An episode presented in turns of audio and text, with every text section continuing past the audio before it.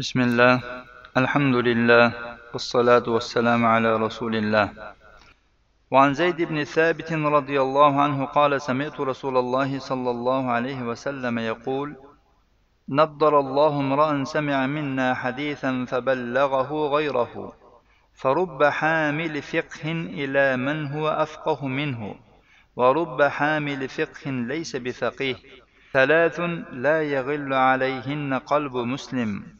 إخلاص العمل لله ومناصحة ولاة الأمر ولزوم جماعتهم فإن دعوتهم تحيط من وراءهم ومن كانت الدنيا نيته فرق الله عليه أمره وجعل فقره بين عينيه ولم يأته من الدنيا إلا ما كتب له ومن كانت الآخرة نيته جمع الله أمره وجعل غناه في قلبه وأتته الدنيا وهي راغمة رواه ابن حبان zayd ibn sobit roziyallohu anhudan rivoyat qilinadi dedilar men rasululloh sollallohu alayhi vasallamni shunday deyayotganlarini eshitdim bizdan bir hadisni eshitgan va uni o'zidan boshqasiga yetkazgan kishini alloh taolo yuzini munavvar aylasin Goha fiqhni ko'taruvchi bo'ladiki u o'zidan ko'ra faqihroq insonga u fiqhni yetkazadi. Yoki ilmni.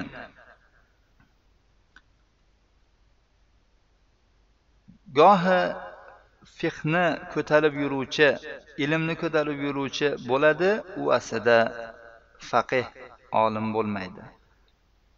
Yoki ana shu ko'tarib yurgan ilmini tushunmaydi. Uch narsaga musulmonning qalbi g'illag'ashlik qilmaydi. Amalni Alloh uchun xolis qilishga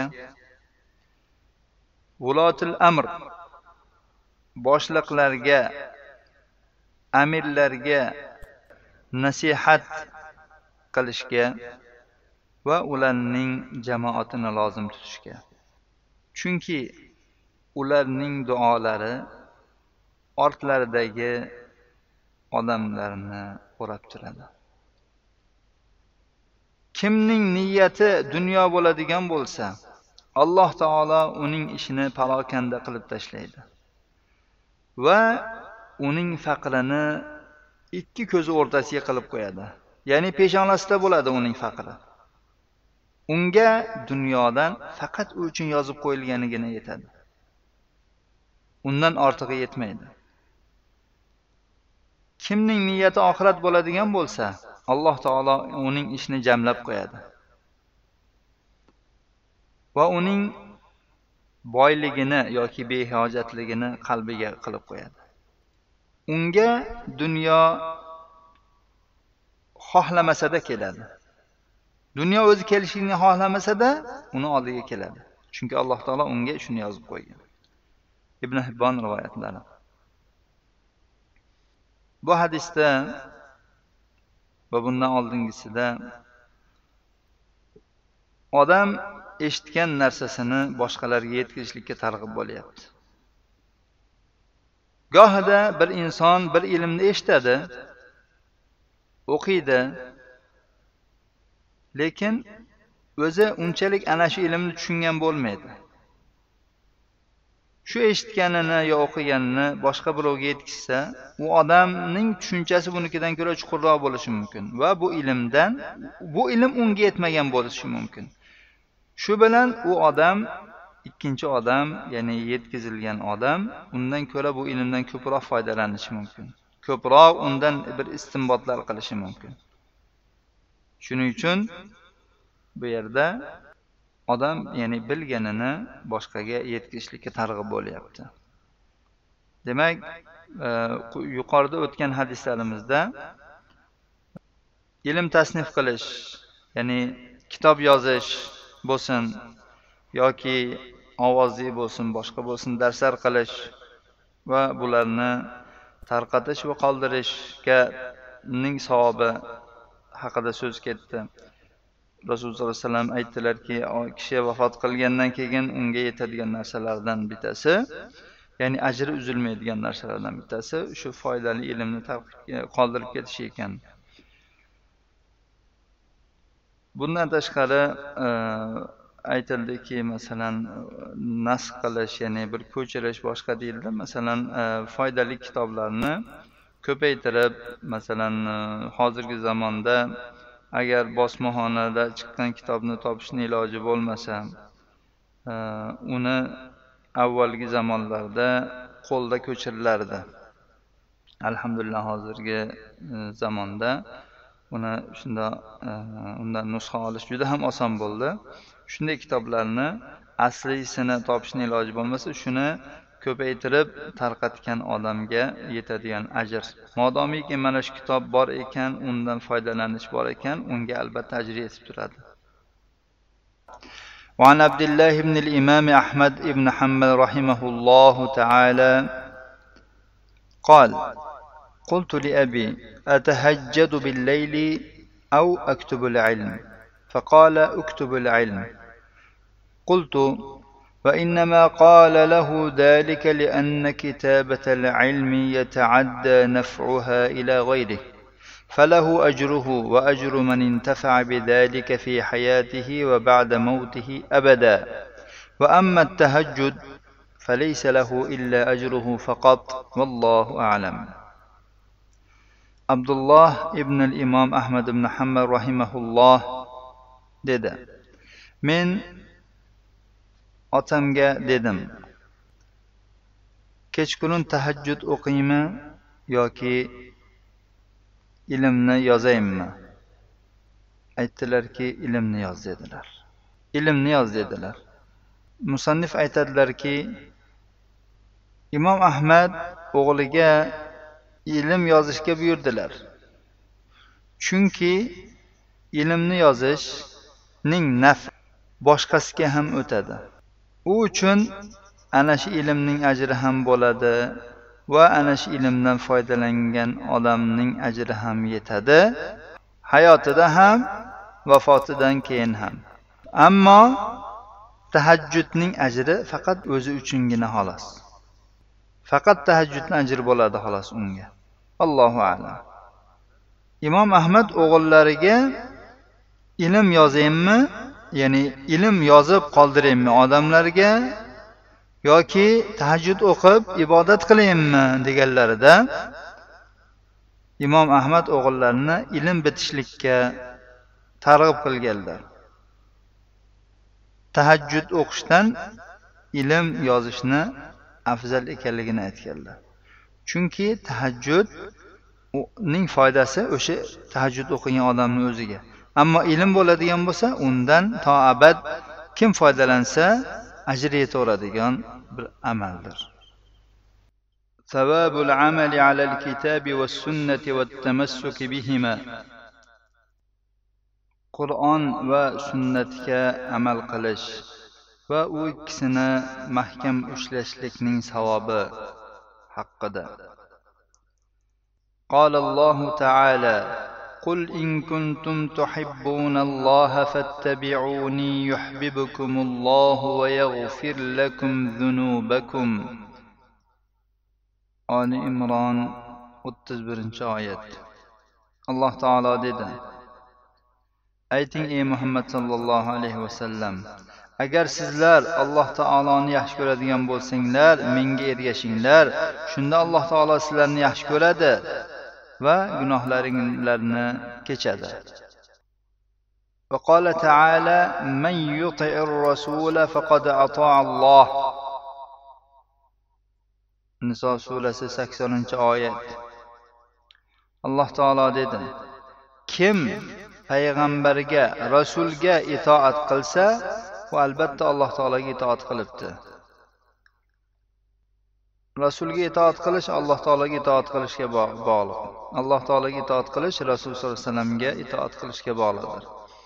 Mana yuqoridagi oyatda sizlar alloh taoloni muhabbatini davo qilsanglar agar yaxshi ko'ramiz aytgan bo'lsanglar menga ergashinglar deyapti. Ya'ni rasul sollallohu alayhi vasallamga ergashilsa shundagina alloh taolo u ergashganlarni yaxshi ko'radi.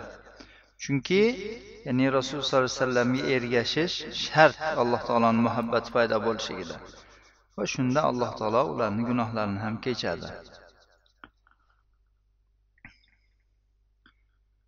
وقال تعالى انما كان قول المؤمنين اذا دعوا إلى الله ورسوله ليحكم بينهم ان يقولوا سمعنا واطعنا واولئك هم المفلحون ومن يطع الله ورسوله ويخشى الله ويتقه فاولئك هم الفائزون nur surasi ellik birinchi va ellik ikkinchi oyatlar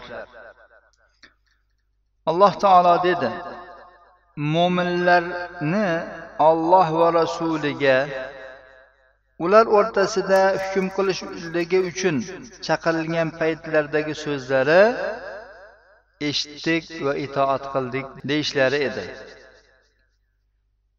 Shunday degan kishilar ana shu kishilar najot topuvchilardir. Muvaffaqiyatga erishuvchilardir.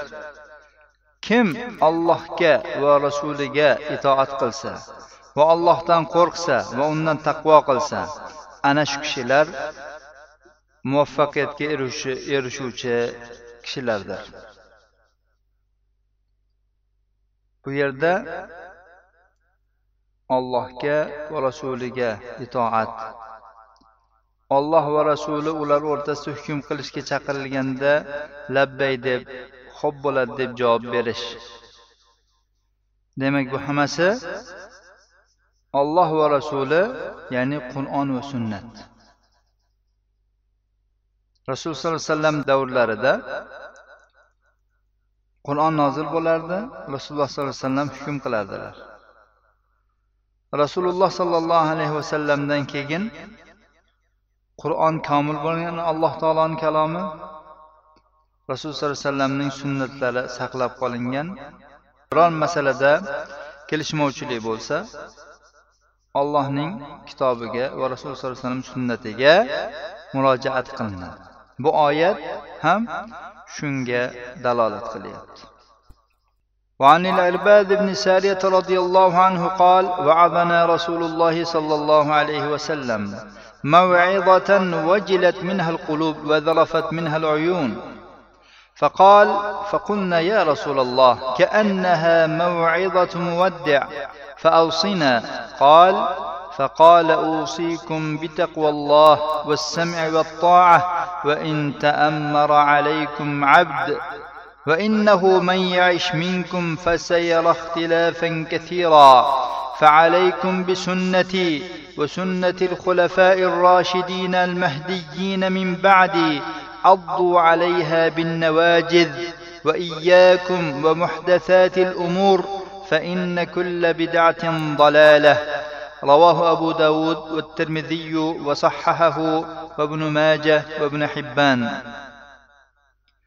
arboz ibn soriya roziyallohu anhudan rivoyat qilinadi aytdilar rasululloh sollallohu alayhi vasallam bizga shunday bir maviza qildilarki undan qalblar titradi va ko'zlardan yoshlar quyildi shunda biz aytdikki ey rasululloh bu go'yoki bir vidolashuvchining bir mavizasiga o'xshayapti.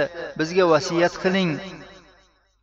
U zot dedilar men sizlarga alloh taolodan taqvo qilinglar quloq solinglar va itoat qilinglar deb vasiyat qilaman. Garchi sizlarning ustingizga qul agar amir bo'lsa ham. Sizlardan yashaganlar tezda ko'p ixtiloflarni ko'radi. Ixtilof ko'rgan paytinglarda mening sunnatimni mahkam ushlanglar va mendan keyingi mahdiy to'g'ri yo'ldagi xulafolarning sunnatini mahkam ushlanglar. Ularni tishlaringiz bilan tishlab ushlanglar. Tishlaringiz bilan yopishinglar. Muhdasotil umur yangi chiqqan ishlardan bid'atlardan ehtiyot bo'linglar har bir bid'at zalolatdir abu dovud termiziy ibn moja va ibn hibbonlar rivoyati termiziy buni sahih sanaganlar وعن ابن عمرو رضي الله عنهما ya'ni abdulloh ibn amr قال قال رسول الله صلى الله عليه وسلم لكل عمل شرة ولكل شرة فترة فمن كانت فترته إلى سنتي فقد اهتدى ومن كانت فترته إلى غير ذلك فقد هلك رواه ابن حبان abdulloh ibn amr roziyallohu anhudan rivoyat qilinadi dedi rasululloh sollallohu alayhi vasallam aytdilarki har bir amalni qizg'inligi jo'shqinligi bo'ladi. Har bir amalni qilinganda ya'ni qizg'inlik bilan bir o'ta nashot bilan qilinadi. Har bir nashotning har bir qizg'inlikning susayishi bor. Kimning susayishi mening sunnatimga bo'lsa u hidoyatda qolibdi. U hidoyatda. Kimning susayishi undan boshqa narsaga bo'ladigan bo'lsa u halok bo'libdi. Ibn hibbon rivoyatlari. Ya'ni odam gohida amalga juda ham berilib ketadi. Shunda sunnat amallarga hattoki mustahab amallarga ham qattiq ahamiyat berib ijtihod bilan amal qiladi. Lekin bu ishtihod bu jo'shqinlik gohida uzoq davom etmaydi. Yoki davom etsa ham unda albatta susayishlik bo'ladi. Bir kun susayadi susaygan paytda sunnatga kelib to'xtasa ya'ni sunnatlarni bajarsa undan uyog'iga o'tmasa. Sunnatlarga cheklansa yoki rasululloh sollallohu alayhi vasallamni yo'llariga cheklansa bu odam hidoyatda bu odam adashgan yo'q. Kimning susayishi bundan boshqa narsaga bo'ladigan bo'lsa u halok bo'libdi dedilar. Ya'ni gohi insonlarning susayishi amalni mutlaq tark qilishga bo'lishi mumkin yoki bid'atga bo'lishi mumkin sunnatdan boshqa narsaga o'tib ketishi mumkin. Kimni susayishi sunnatdan boshqa narsaga bo'lsa demak u odam halok bo'libdi. Alloh subhanahu va taolodan barchalarimizni qur'on va sunnatni mahkam ushlaydigan bu ikkisini salaf solihlar sahobalar tobeinlar va ularga qiyomat kunigacha yaxshilik bilan ergashgan rabboniy ulamolar tushungandek tushunib amal qilishni nasib qilsin. هذا وصلى اللهم على نبينا محمد وعلى آله وصحبه وسلم